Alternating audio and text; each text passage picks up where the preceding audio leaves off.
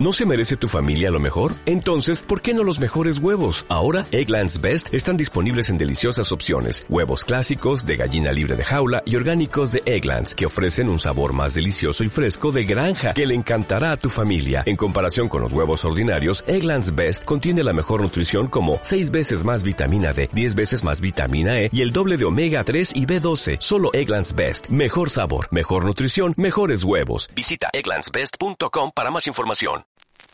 Quiero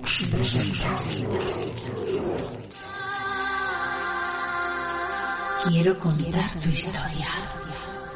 Un podcast de Valeria Sorches. Quiero contar tu historia. Tu historia.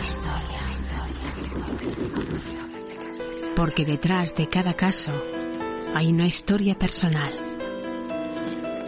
Una historia colectiva. Una historia que merece ser contada. Yo soy Valeria Surchis y quiero contar tu, historia. historia. historia.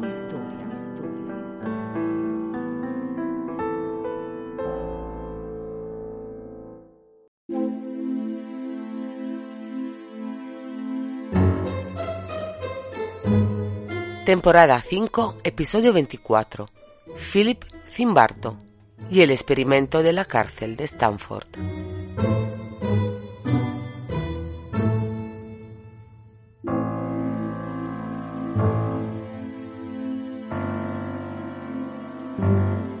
Quiero contar tu historia, como bien sabéis, no es un podcast de psicología, sino de sucesos. Pero en muchos de los sucesos que hemos conocido juntos, a lo largo de estas temporadas, encontramos personas que han hecho el mal, personas que han sufrido en su propia piel la maldad de algún que otro individuo.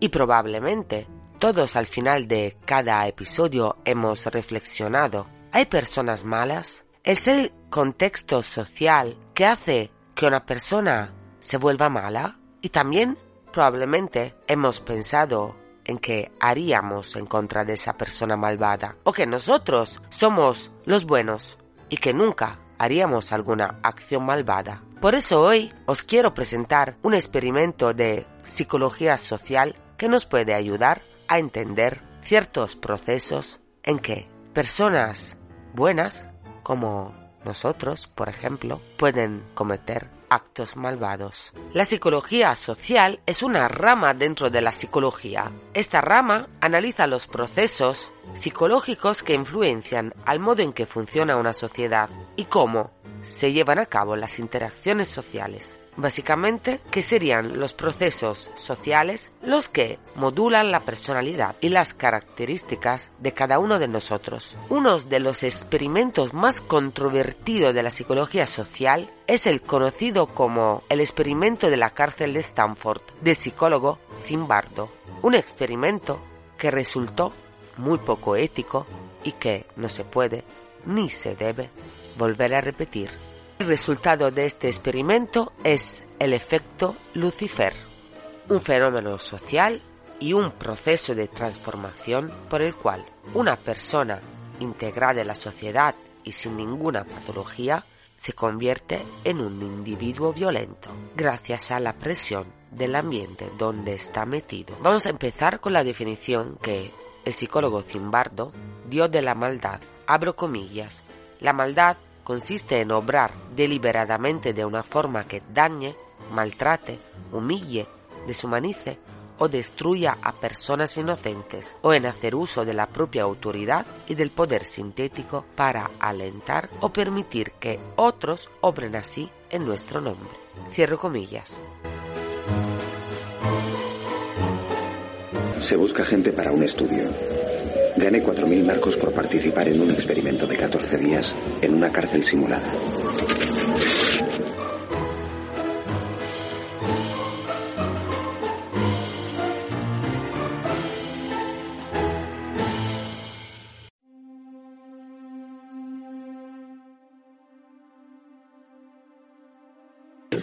Durante siglos se ha intentado descubrir lo que vuelve malas a las personas.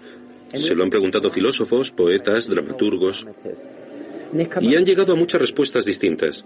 Muchos quieren creer que las personas nacen buenas o malas, que personas como nosotros estamos en la parte buena de la línea divisoria, mientras que ellos, los malos, están al otro lado.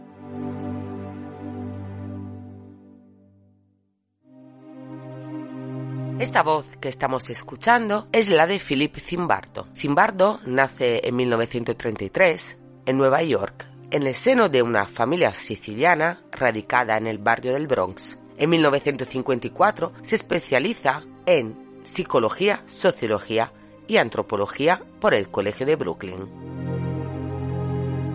Yo me crié en la pobreza. Crecí en un gueto de Nueva York que se llama South Bronx, en el seno de una familia siciliana. Si eres pobre en una ciudad de cualquier parte del mundo, el mal está por todas partes. Y también el fracaso. Tu padre no trabaja, la hermana de tu amigo es prostituta, un conocido está enganchado a las drogas. No quieres creer que está en los genes. Prefieres pensar que si la situación cambiara, las cosas mejorarían. En cambio, si te crías en un entorno rico, te rodea el éxito. Y te dices a ti mismo, está en mis genes, se lo transmitiré a mis hijos. Desde pequeño siempre creí en el poder de la situación para moldear a las personas, para bien o para mal. Con esta creencia de base que tenía Zimbardo, en 1971, condujo un experimento llamado el experimento de la cárcel de Stanford, que tenía como objetivo estudiar la influencia del entorno social sobre el carácter y las acciones de una persona. Con ello, Zimbardo quería demostrar cómo las situaciones sociales tienen el poder de influir de manera importante en el comportamiento individual. Mi experimento es como una tragedia griega. ¿Qué pasa si pones a buenas personas en un lugar malvado? Las buenas personas dominan y cambian la maldad del lugar o bien el mal lugar corrompe incluso a los buenos. En mi estudio, busqué estudiantes que estuvieran en alguna universidad cerca de la Universidad de Stanford, en California. Pusimos un anuncio en el periódico diciendo que buscábamos estudiantes para dos semanas y que cobrarían 15 dólares al día por participar en un estudio sobre la vida en la cárcel.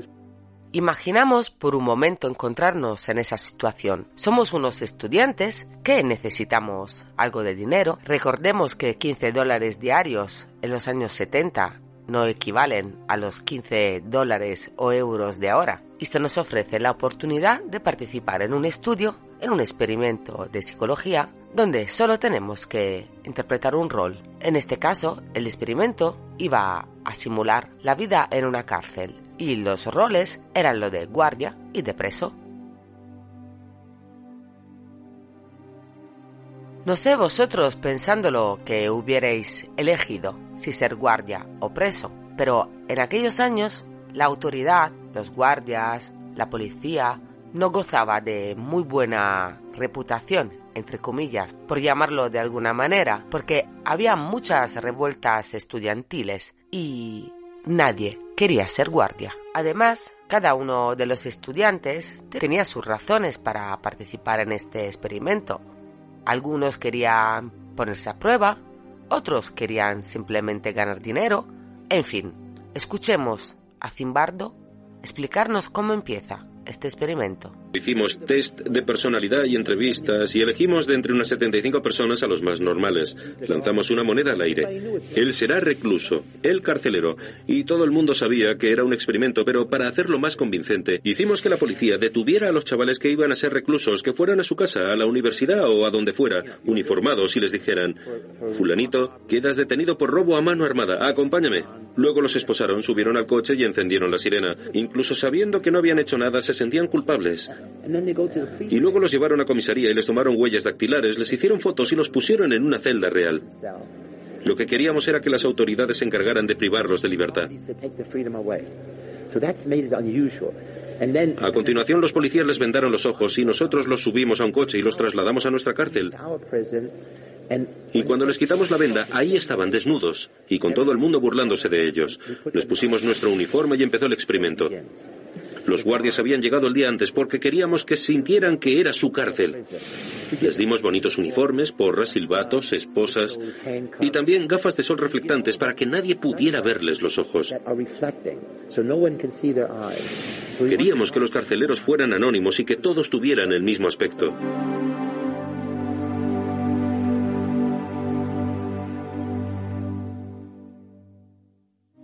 La cárcel evidentemente no era una cárcel real, aunque Zimbardo lo intentó.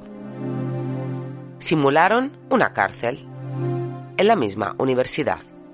El experimento debía de durar 15 días, pero se suspendió al sexto y debería haberse suspendido antes, porque lo que pasó en esa cárcel simulada fue algo que nadie de los investigadores se podía haber imaginado. Este experimento fue capaz de cambiar a todos aquellos que estuvieran dentro de él, incluido a Zimbardo. El primer día creíamos que no pasaba nada, porque los guardias eran buenas personas. Era 1971, eran hippies, activistas de los derechos civiles. Cuando llegaron y les preguntamos si querían ser carceleros o reclusos, nos dijeron, no quiero ser guardia, no voy a la universidad para serlo. Algunos incluso dijeron que los policías y guardias eran todos unos cerdos. Era la época. Así que no eran malas personas ni querían ser carceleros. De hecho, al principio no había diferencia alguna entre guardias y reclusos. Además, se les asignaba el papel lanzando una moneda. Todos lo sabían. Los presos no habían hecho nada malo, era un experimento. Sin embargo, al cabo de dos días los guardias empezaron a decir que los reclusos eran peligrosos y que había que aplacarlos. Y es que durante el segundo día los presos se rebelaron y dijeron que no querían llevar números ni gorrillos absurdos en la cabeza y empezaron a insultar a los guardias que me preguntaron, ¿y ahora qué vamos a hacer? Yo les dije, es vuestra cárcel, ¿qué vais a hacer? En cada turno había nueve presos y tres guardias. Y me dijeron que tenían que llamar a los guardias del resto de turnos. Y entonces los guardias utilizaron la fuerza física para controlar a los presos, que según ellos eran reclusos peligrosos. Nada de estudiantes, nada de un experimento. Por su parte, los reclusos empezaron a pensar que estaban en una cárcel dirigida por un psicólogo y no por el Estado. En ese momento se convirtió en una cárcel real. Este experimento en solo dos días se convierte en una cárcel real, donde ya no hay estudiantes, sino presos rebeldes y guardias que empiezan a ejercer su poder a través de la violencia. El mismo Zimbardo pasa de ser el psicólogo que empieza este experimento a ser el director de la prisión. El experimento empieza a volverse muy poco ético porque hay gente ahí dentro que está empezando a sufrir y nadie de momento hace nada para pararlo. Este experimento tan controvertido y complejo es muy largo de explicar y tiene muchas connotaciones psicológicas dignas de profundizar sobre el tema. Por eso que he elegido contarlo a través de la voz del propio Zimbardo, que muchos años después del experimento escribió el libro El efecto Lucifer, contando todo lo que vivió y todo lo que pasó en aquella cárcel de Stanford. Este episodio no pretende analizar todo el experimento, sino daros a conocer lo que pasó, pudiendo ser este un punto de partida para aquellas personas interesadas en el argumento, a las cuales aconsejaré algún otro podcast de psicología y algún que otro vídeo, para que puedan conocerlo más en profundidad. Seguimos escuchando a Zimbardo. En nuestro estudio, cada turno de guardias era peor que el anterior. Pero lo peor era de noche, porque los guardias sabían que yo tenía que irme a dormir en algún momento. Dormía en mi oficina, en el piso de arriba, en el departamento de psicología. Al día siguiente, mirábamos el vídeo y veíamos que habían hecho cosas terribles y yo les decía que no se pasaran tanto y me decían, sí, señor, pero al día siguiente empeoraba todavía más. Los presos empezaron a tener crisis emocionales tras 36 horas. Cada día un recluso distinto se venía abajo y teníamos que llevárnoslo al médico.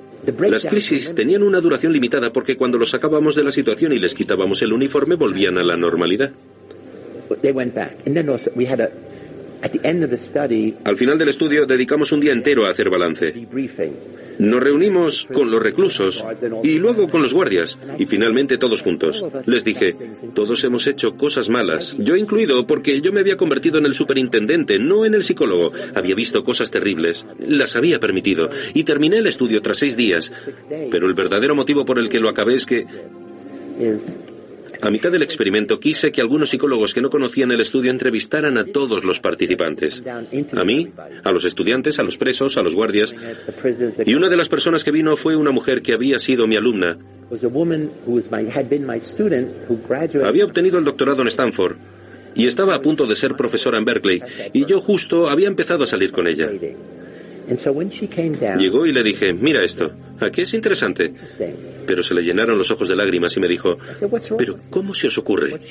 Vio a los guardias ponerles a los presos una bolsa en la cabeza, encadenarles los pies y forzarlos a andar agarrados del hombro entre insultos y empujones porque eran las 10 de la noche y era el último momento en que se les permitía ir al servicio. Los guardias lo utilizaban como una oportunidad para abusar de los presos. Yo lo veía y anotaba en la lista. Es el turno de ir al servicio de las 10. Para mí no era más que un control rutinario. Ella lo vio y se fue corriendo. Básicamente, este experimento, en pocas horas de empezar, empieza a convertirse en un horror. Ya no hay estudiantes con rol de guardias, solo hay guardias. Ya no hay estudiantes con condición de presos, solo hay números. Y esos números, deshumanizando a los estudiantes, le hacen merecedores de vejaciones y abusos.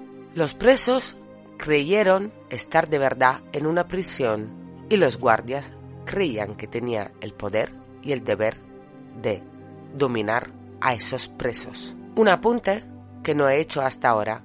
Todos los estudiantes que participaban en este experimento firmaban un contrato donde se ponía claramente que podían irse cuando quisiesen y nadie se fue voluntariamente. Empezaron a convencerse y creer que no podían irse de ahí, que esa era una verdadera cárcel. En esta cárcel, simulada, también recibían las visitas de los padres o personas cercanas y también a Zimbardo se le ocurrió mandar a un cura que, visto lo visto, pensó que esa gente necesitaba un abogado.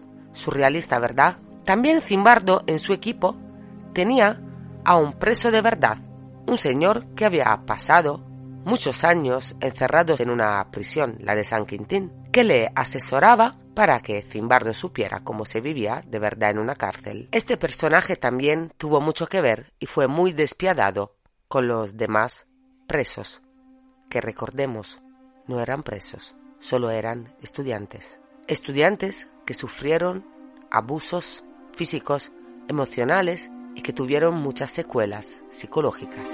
Zimbardo mismo y sus colaboradores entraron en ese perverso juego.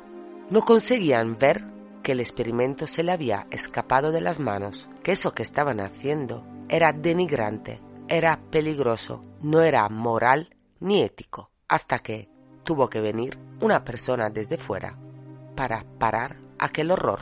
Esta es la declaración de uno de los participantes, que tuvo el rol de guardia creía incapaz de ese tipo de conducta. Y me sorprendió. No, más bien me consternó descubrir que podía ser así.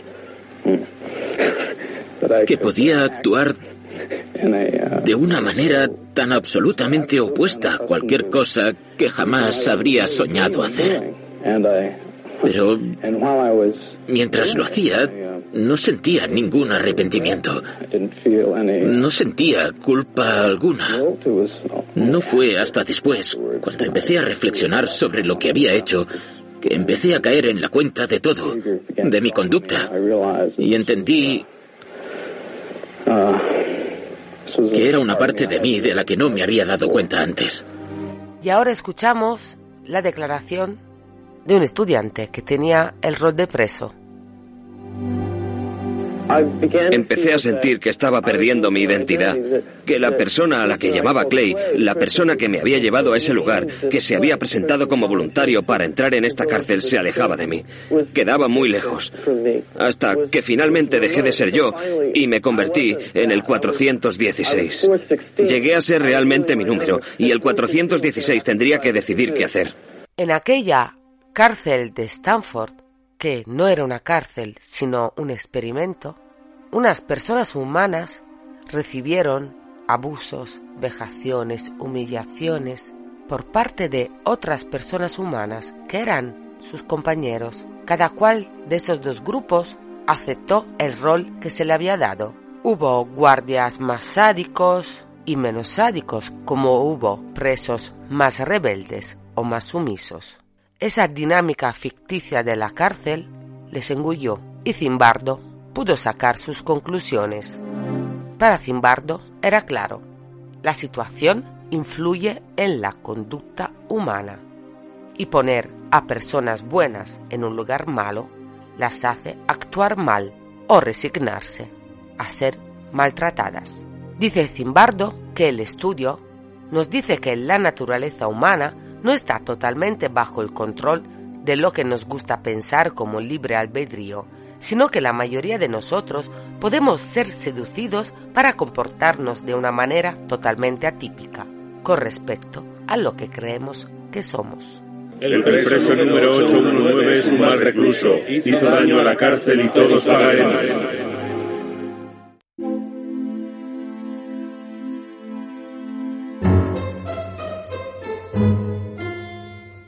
Entonces, no somos ni buenos ni malos por naturaleza. Es la sociedad que nos empuja, nos moldea, nos cambia. Es el sistema que quiere personas malas y personas buenas para crear dinámicas que favorezcan a unos y perjudiquen a otros. O sea, yo con mi libre albedrío no podría, viéndome dentro de esa situación, decidir que no, que yo no quiero participar en eso, que yo no voy a portarme de una manera malvada porque yo no me siento capaz y para mí esa es una injusticia. Sería yo también esclava de esa dinámica, estando dentro, claro, porque hemos visto que todas las personas que estaban metidas dentro del experimento no hicieron nada, solo pudo hacerlo una persona que vio todo eso desde fuera, la psicóloga, que consiguió hacer entrar en razón a Zimbardo para que pudiese parar aquel horror. Este experimento todavía sigue siendo de gran importancia para la psicología social y para entender los comportamientos humanos, aunque no descubrió nada novedoso. Mereció la pena tanto sufrimiento para descubrir el efecto Lucifer. Espero que este pequeño acercamiento a este experimento os despierte curiosidad para investigar más sobre el tema y por eso os dejaré en el blog varios enlaces de interés.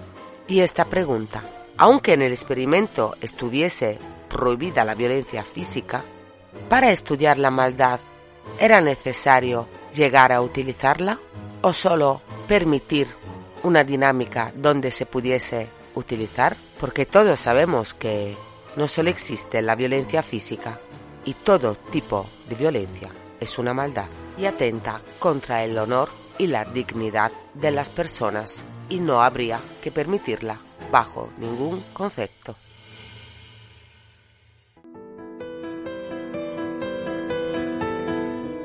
Habéis escuchado Quiero contar tu historia. Gracias por vuestro tiempo. Hasta el próximo episodio.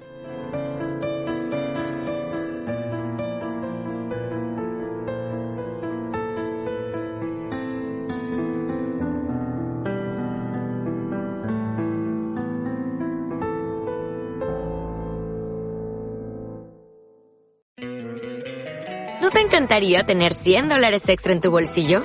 Haz que un experto bilingüe de TurboTax declare tus impuestos para el 31 de marzo y obtén 100 dólares de vuelta al instante. Porque no importa cuáles hayan sido tus logros del año pasado, TurboTax hace que cuenten. Obtén 100 dólares de vuelta y tus impuestos con 100% de precisión. Solo con Intuit TurboTax. Debes declarar para el 31 de marzo. Crédito solo aplicable al costo de la presentación federal con TurboTax Full Service. Oferta sujeta a cambios o cancelación en cualquier momento.